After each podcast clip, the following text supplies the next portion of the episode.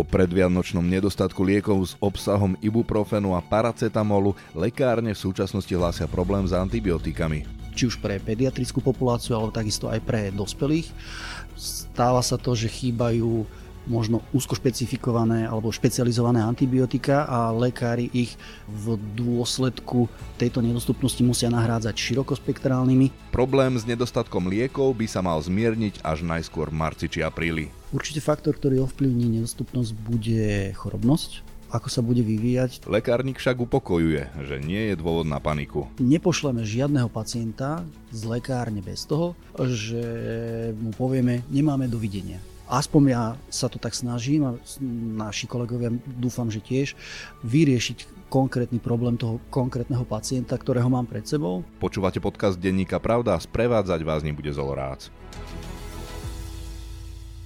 O téme sa budem rozprávať s Norbertom Chánom, druhým viceprezidentom Slovenskej lekárnickej komory. Dobrý deň. Dobrý deň. Pred Vianocami chýbali lieky s obsahom ibuprofenu, ako je Nurofen či Ibalgín, paracetamolu, teda Panadol či Paralen. Chýbali všetky sirupové formy liekov, antibiotika, lieky na vykašľavanie alebo lieky tlmiace kašeľ. Aké lieky chýbajú najviac teraz? Našťastie ten problém eh, antipyretík, eh, hlavne pre pediatrickú populáciu, sa podarilo vyriešiť. Tých, tých liekov je v súčasnej dobe dosť. Možno nie sú úplne dostupné tie, na ktoré boli zvyknutí pacienti, ale vždy vieme v lekárni ponúknuť eh, pacientovi alternatívu. Keď bol zvyknutý na jednu značku, je dostupná iná značka, je dostupný iný, iný obal, ale to vnútro, to, čo toho pacienta naozaj lieči, je, je rovnaké. Takže nemusí sa obávať, môže, môže s dôverou obrátiť sa na svojho lekárnika a riešiť eh, svoj problém. Toto našťastie máme čiastočne vyriešené, aj keď sme sa nedostali úplne do pred, nazvem to, problémovej e, doby. Čo riešime akutne je akutný nedostatok antibiotík, či už pre pediatrickú populáciu, alebo takisto aj pre dospelých. Stáva sa to, že chýbajú možno úzko špecifikované alebo špecializované antibiotika a lekári ich v dôsledku tejto nedostupnosti musia nahrádzať širokospektrálnymi. Tam existuje obrovské riziko toho, že u toho konkrétneho pacienta pri opakovanom používaní širokospektrálnych antibiotík môže dôjsť k rezistencii a v budúcnosti tie antibiotika u neho nezaberú.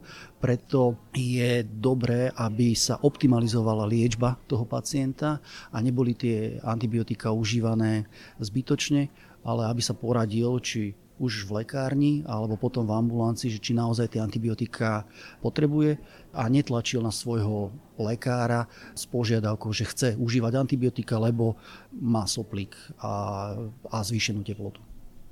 Ešte k tým dôvodom nedostatkov, teraz v tomto prípade antibiotík, sú nejaké špecifické dôvody pre Slovensko? Ten problém nie je iba slovenský, je to celoeurópsky problém, ktorý, e, ktorým sa stretávajú aj okolité krajiny, aj, aj veľké krajiny, ako je napríklad Nemecko a Polsko, kde je ten trh o mnoho násobne vyšší a dalo by sa predpokladať, že e, výrobca prioritne bude zásobovať tieto krajiny, ale nie je to tak. Rovnako aj oni majú problém s dostupnosťou liekov, aj antibiotík v minulosti ten problém bol špecificky v tom, že neboli substancie, neboli účinné látky, ktoré sa vyrábajú možno v rámci globalizácie v dvoch alebo troch e, výrobných závodoch a keď tieto postihol COVID, tak jednoducho nemal kto vyrábať tie účinné látky. Toto našťastie je zažehnané ale máme problém s obalovým materiálom. Alebo teda výrobcovia majú problém s obalovými materiálmi, že my vieme vyrobiť lieky, ale nemáme ich do čoho zabaliť pre toho pacienta a preto napríklad sa stretávame s tým, že ibuprofen ako taký dostupný bol, ale nebola tá dostupná sirupová forma, nebol dostupný sklo, nebol dostupný obal, do čoho to tomu pacientovi zabaliť chýbajú také základné veci, ako je napríklad papier, hliník, foliované blistre, do ktorých sa tie jednotlivé lieky a už hotové, hotové účinné látky balia, že teoreticky by sme mohli byť ako dávkovač drogérie, že, že vám načapujeme do vlastného obalu, ale bohužiaľ to legislatíva nedovoluje a samozrejme nie je to ani lekárensky správne, to len tak na odľahčenie.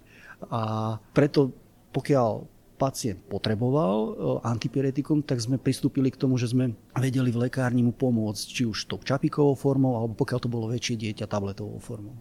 Čo mňa veľmi prekvapilo, napríklad chýbali aj e, lokálne antiseptika, to sú tie pastilky na cmúvanie.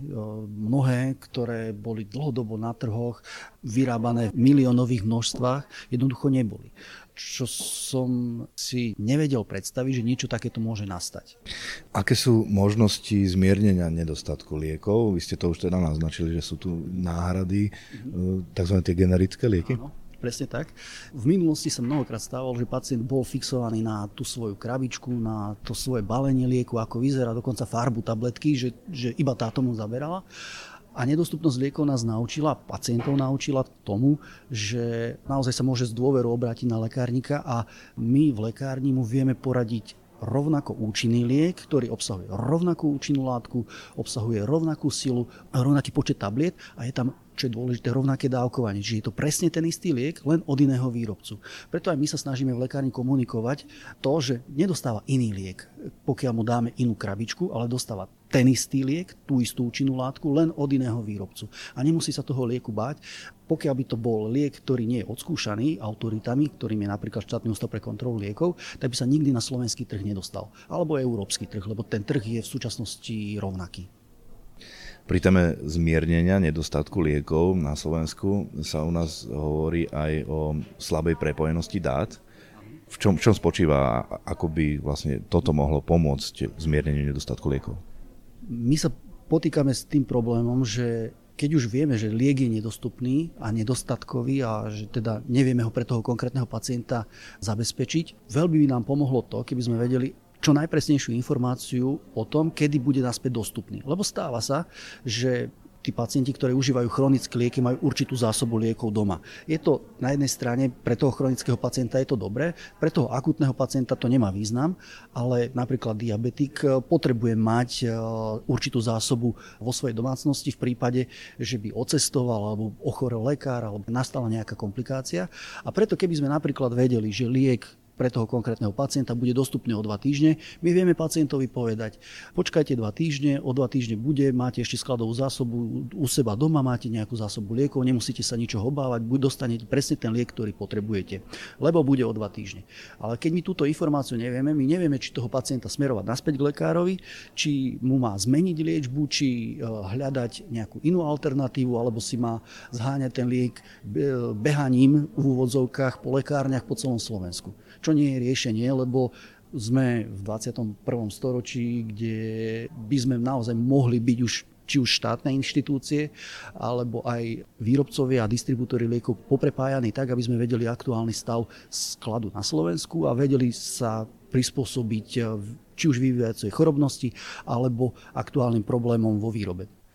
Nevie predsa len verejnosť zistiť, či je liek, ktorý potrebuje nedostatkový už v súčasnom systéme, že existuje nejaký portál alebo miesto, kde by ešte pred návštevou lekárne vedel, že tento liek je momentálne nedostatkový a nemá zmysel ho hľadať v jednej lekárni za druhou? Štátny ústav pre kontrolu liekov má síce portál, kde informuje o nedostupnosti liekov, ale tá aktualita tých údajov nie je úplne 100% a môže sa stať, že niektoré lekárne napriek tomu, že ten liek je uvedený v nedostupných liekoch, ho ešte majú v skladových zásobách. Takže možno by som, aj keď sme v digitálnej dobe, neriešil všetko hneď e, digitálne, ale skúsil ísť do tej lekárne, porozprávať sa s tým lekárnikom. My sme tu pre toho pacienta, Našim prvoradým záujmom je, pacient dostal svoj liek, aby dostal svoju liečbu a aby bol vyliečený. Že my naozaj väčšinu času v súčasnej dobe trávime tým, že zháňame nedostupné lieky. A nepošleme žiadneho pacienta z lekárne bez toho, že mu povieme, nemáme dovidenia aspoň ja sa to tak snažím a naši kolegovia dúfam, že tiež vyriešiť konkrétny problém toho konkrétneho pacienta, ktorého mám pred sebou, lebo je to človek, ktorý, ktorý sa spolieha na mňa, spolieha sa na moju odbornosť a ja nechcem stratiť jeho dôveru. Ak pacient, klient lekárny nevie, že kedy ten liek bude dostupný, potom možno naozaj logicky vzniká ten problém, že ak ten liek je niekde zohnateľný, tak sa predzásobuje a to zase vytvára potom ten problém následne cyklicky, že tie lieky chýbajú? Áno, môže, môže presne toto nastať, že pacient má z minulosti skúsenosť, že liek nebol dostupný, tak pre istotu si spravím, spravím zásobu. Ale môže sa zmeniť jeho zdravotný stav, môže lekár zmeniť jeho terapiu, zmení dávkovanie, zmení silu lieku, lebo tá choroba u človeka sa vyvíja a každý sme individuum a nedá sa zaškatulkovať, že teraz mám cukrovku a budeš užívať toto a toto. Sú cukrovky rôzneho typu, človek rôzne reaguje na tú liečbu. Čiže e, všetko je to o individuálnom nastavení a ten pacient naozaj nemá dôvod hromadiť u seba lieky, lebo potom dochádza k tomu, ako aj štátny ústav pre kontrolu liekov konštatoval, za minulý rok došlo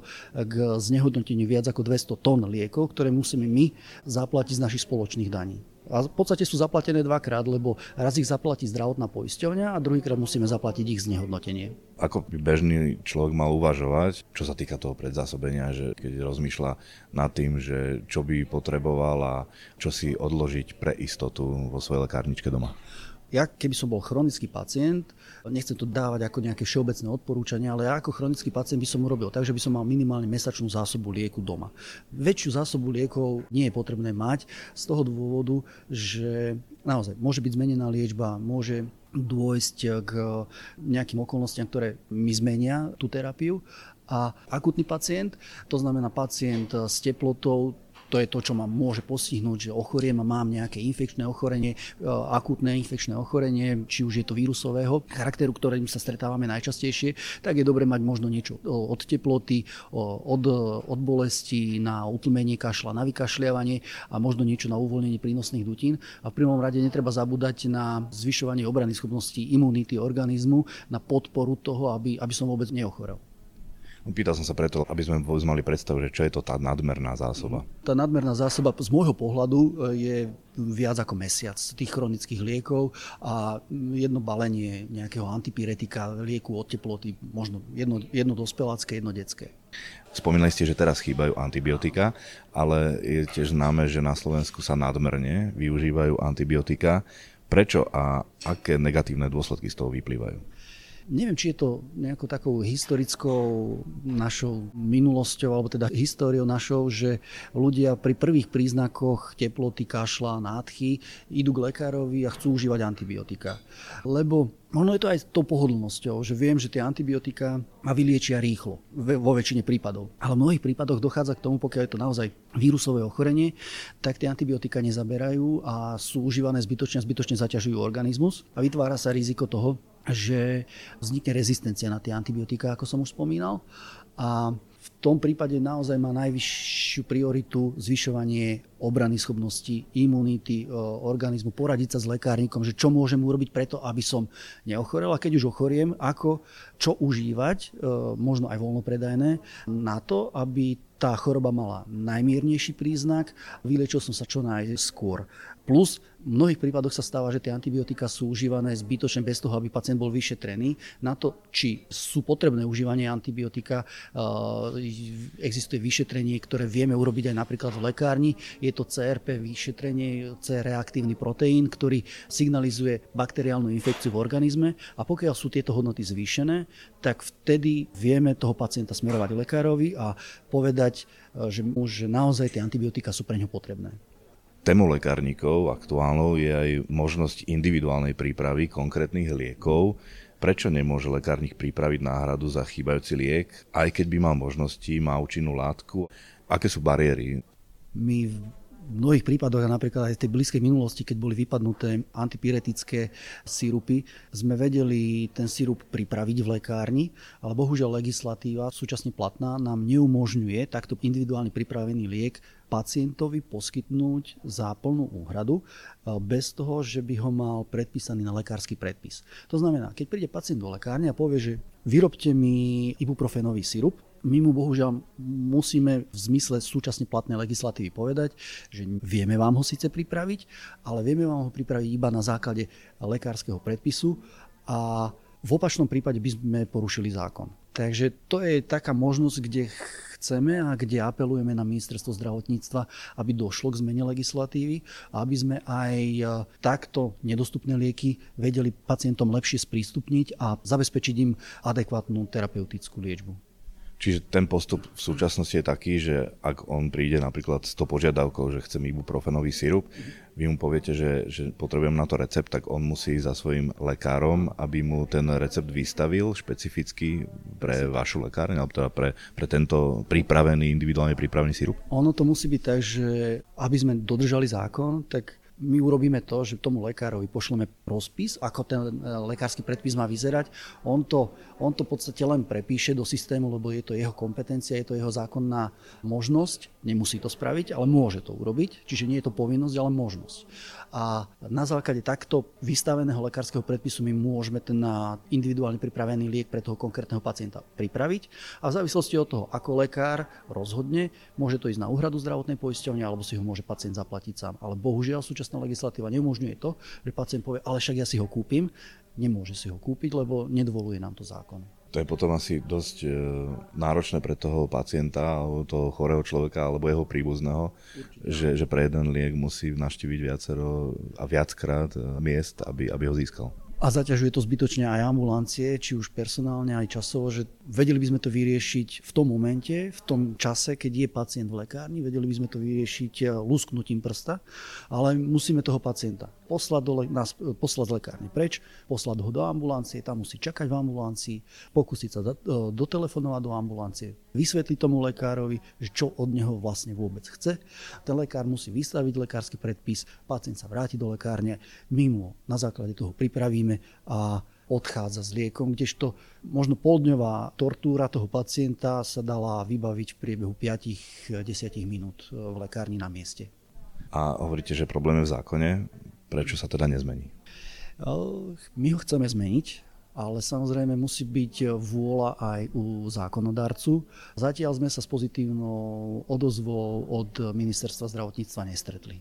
A ako dlho na to upozorňujete? Nie je to aktivita posledných mesiacov, je to, je to aktivita, ktorú riešime a opakovane otvárame túto otázku. V minulosti neviem povedať konkrétny dátum, ale minimálne od roku 2017, keď sa menil zákon o lieku, sme už o tom hovorili a upozorňovali na to, že toto by mohol byť problém v budúcnosti, toto by sme chceli zmeniť v zákone a umožnilo by to pomôcť aj naštartovať individuálnu prípravu liekov, lebo v mnohých lekárniach sa nerealizuje práve z toho dôvodu, že nie je až tak ekonomicky zaujímavá a je e, veľmi časovo náročná, ako to, keď e, pacientov problém vyriešite hromadne vyrábaným liekom.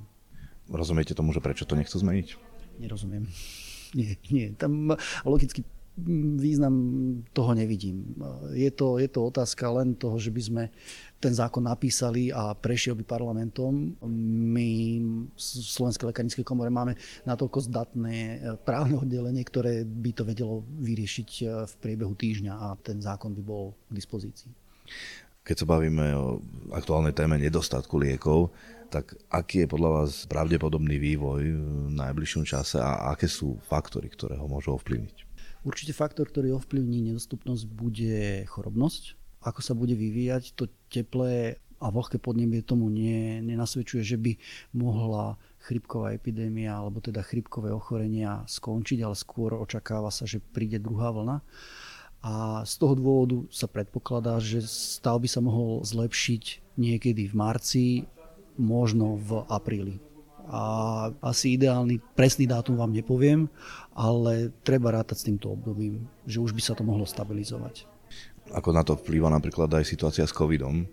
Covid e, možno nás už až v takej miere neohrozuje, ale ohrozuje chod e, jednotlivých výrobných e, firiem a tovární, kde sa vyrábajú či už obalové materiály, alebo potom aj účinné látky, substancie, ktoré sú zodpovedné za samotný účinok toho lieku a väčšina tej výroby je lokalizovaná v Indii a v Číne, kde určite sledujete, že sa rozbieha ďalšia vlna covidového ochorenia a môže to ovplyvniť to, že teraz síce tých substancií máme relatívne dosť, ale v budúcnosti nemôžu byť. A myslím si, že dobre reaguje na to aj Európska únia, ktorá sa konečne začína zamýšľať nad tým, že by sa aj výroba substancií presunula do Európy a začali by sme byť samostatní a nespoliehali sa na všemocnú ruku trhu a na globalizáciu, že v Indii tam sa to síce vyrobí najlacnejšie, ale aj s najväčším znečistením a za najväčšieho poškodenia. Či už tých zamestnancov, ktorí tam robia tam v tých továrniach, to nevyzerá tak, ako to vyzerá u nás v továrniach. Čo sa týka bezpečnosti predpisov. Presne tak a, a takisto aj environmentálnej záťaže. Oni pritom nehľadia, že či to vypustia niekde do rieky alebo tie, tie odpadové látky, kdežto v Európe, Európe k tomu pristupujeme inak a, a samozrejme sa to premietne aj potom do ceny tej, tej substancie. Takže to je výborné a oceňujem aj aktivitu štátneho ústavu pre kontrolu liekov, ktorý, slovenského štátneho ústavu pre kontrolu liekov, ktorý podporuje výrobu liekov a aj substancií na Slovensku a aj na základe takého prísľubu, ktorý nám dal pán riaditeľ, že, že bude uh, proaktívne pristupovať e, k žiadateľom a pomáhať im s e, takouto aktivitou. Ste riaditeľ štátneho ústavu pre kontrolu liečiv. A to je asi taký dlhodobejší zámer to na niekoľko vec, rokov. To je vec, ktorú nevyriešime teraz za pol roka, ale e, je dobre možno myslieť aj viacej dopredu, lebo nevieme, čo nás môže postihnúť. Nikto nepredpokladal pred troma rokmi, že príde COVID a, a prišiel a nevieme, čo možno nastane v budúcnosti. Takže je lepšie byť pripravený, ako potom hasiť niečo holými rukami. Z toho, čo hovoríte, mi vyplýva, že by sme si mali zvyknúť na to, že ak budeme chcieť mať dostupné lieky, budeme si musieť za nich trochu viac priplatiť. Obávam sa, že, že áno, že skončila éra lacných liekov a zase na druhej strane nerozumiem tomu, ako môže liek napríklad e, na tlak, ktorý užíva človek každý deň, stať menej ako krabička tiktakov. Stojí 80 centov mesačné balenie lieku. A krabička tiktakov stojí, ja neviem, euro alebo euro 20. Tu mi deti zjedia v aute za dve minúty. A toto je liek, alebo je to tovar, ktorý má inú pridanú hodnotu, má liečebný charakter, pomáha zabráni tomu, aby človek eh, v extrémnom prípade umrel a pomáha mu zlepšovať jeho životný, životný komfort stojí, stojí 80 centov. Čiže budeme si asi musieť vmyknúť na to, že pokiaľ chceme mať bezpečné lieky, kvalitné lieky a chceme ich mať dostupné, že toto bude niečo stať. Budeme musieť aj prehodnotiť naše priority. Presne tak. A myslím si, že aspoň z môjho pohľadu, čo má na covide potešilo, je, je to, že uh, pacienti sa vo vyššej miere začali zaujímať o svoje zdravie a začali viacej dbať o prevenciu. Aj keď súčasná doba je taká, že postupne od toho upúšťajú, ale budem rád, keď len 10% z tých, ktorí boli na začiatku, ostane a naozaj, naozaj budú dbať o to, že keď mu poviem, že užívajte vitamín C, tak ale ja si kúpim v obchode citrón. Bohužiaľ tá dávka toho vitamínu C v citróne nie je dostatočná a už aj mnohí výživoví poradcovia tvrdia, že jednoducho ten citrón, ktorý je dovezený niekde z, zo Španielska alebo z, z Afriky, neobsahuje ten vitamín C takom množstve a v takej kvalite, ako ten organizmus potrebuje. A preto zase sa vrátim k tomu, že je dobre spolahnúť sa na toho lekárnika a obrátiť sa na neho s dôverou a povedať mu a počúvať tie jeho rady, ktoré, ktoré mu hovorí. Nechať si naozaj aj poradiť a aj dodržiavať tie rady. Významnou mierou dokážu problém nedostatku liekov riešiť tzv. generické lieky. Inflácia, surovinová a energetická kríza však dolieha aj na tento segment a výrobcovia preto hovoria, že ak majú byť generické lieky pre Slovákov fyzicky dostupnejšie, regulátor musí povoliť zvýšenie ceny, za ktorú ich potom môžu na Slovensku predávať. Ich maximá sú totiž dané zákonom.